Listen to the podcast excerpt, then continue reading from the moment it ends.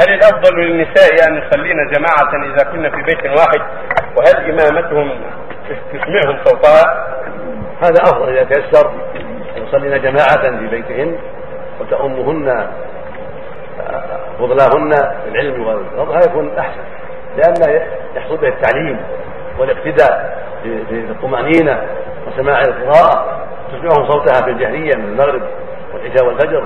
هذا في خير. وقد جاء عن عائشة وأم سلمة أنهما كانتا تؤمان بعض الاحيان النساء في بيوتهن فالحاصل أن إمامة المرأة للنساء بيت لا بأس شيء طيب وشيء قد ينفع كثيرا.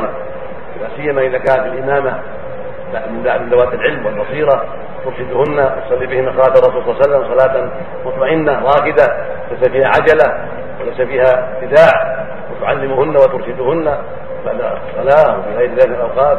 كل هذا طيب. نعم.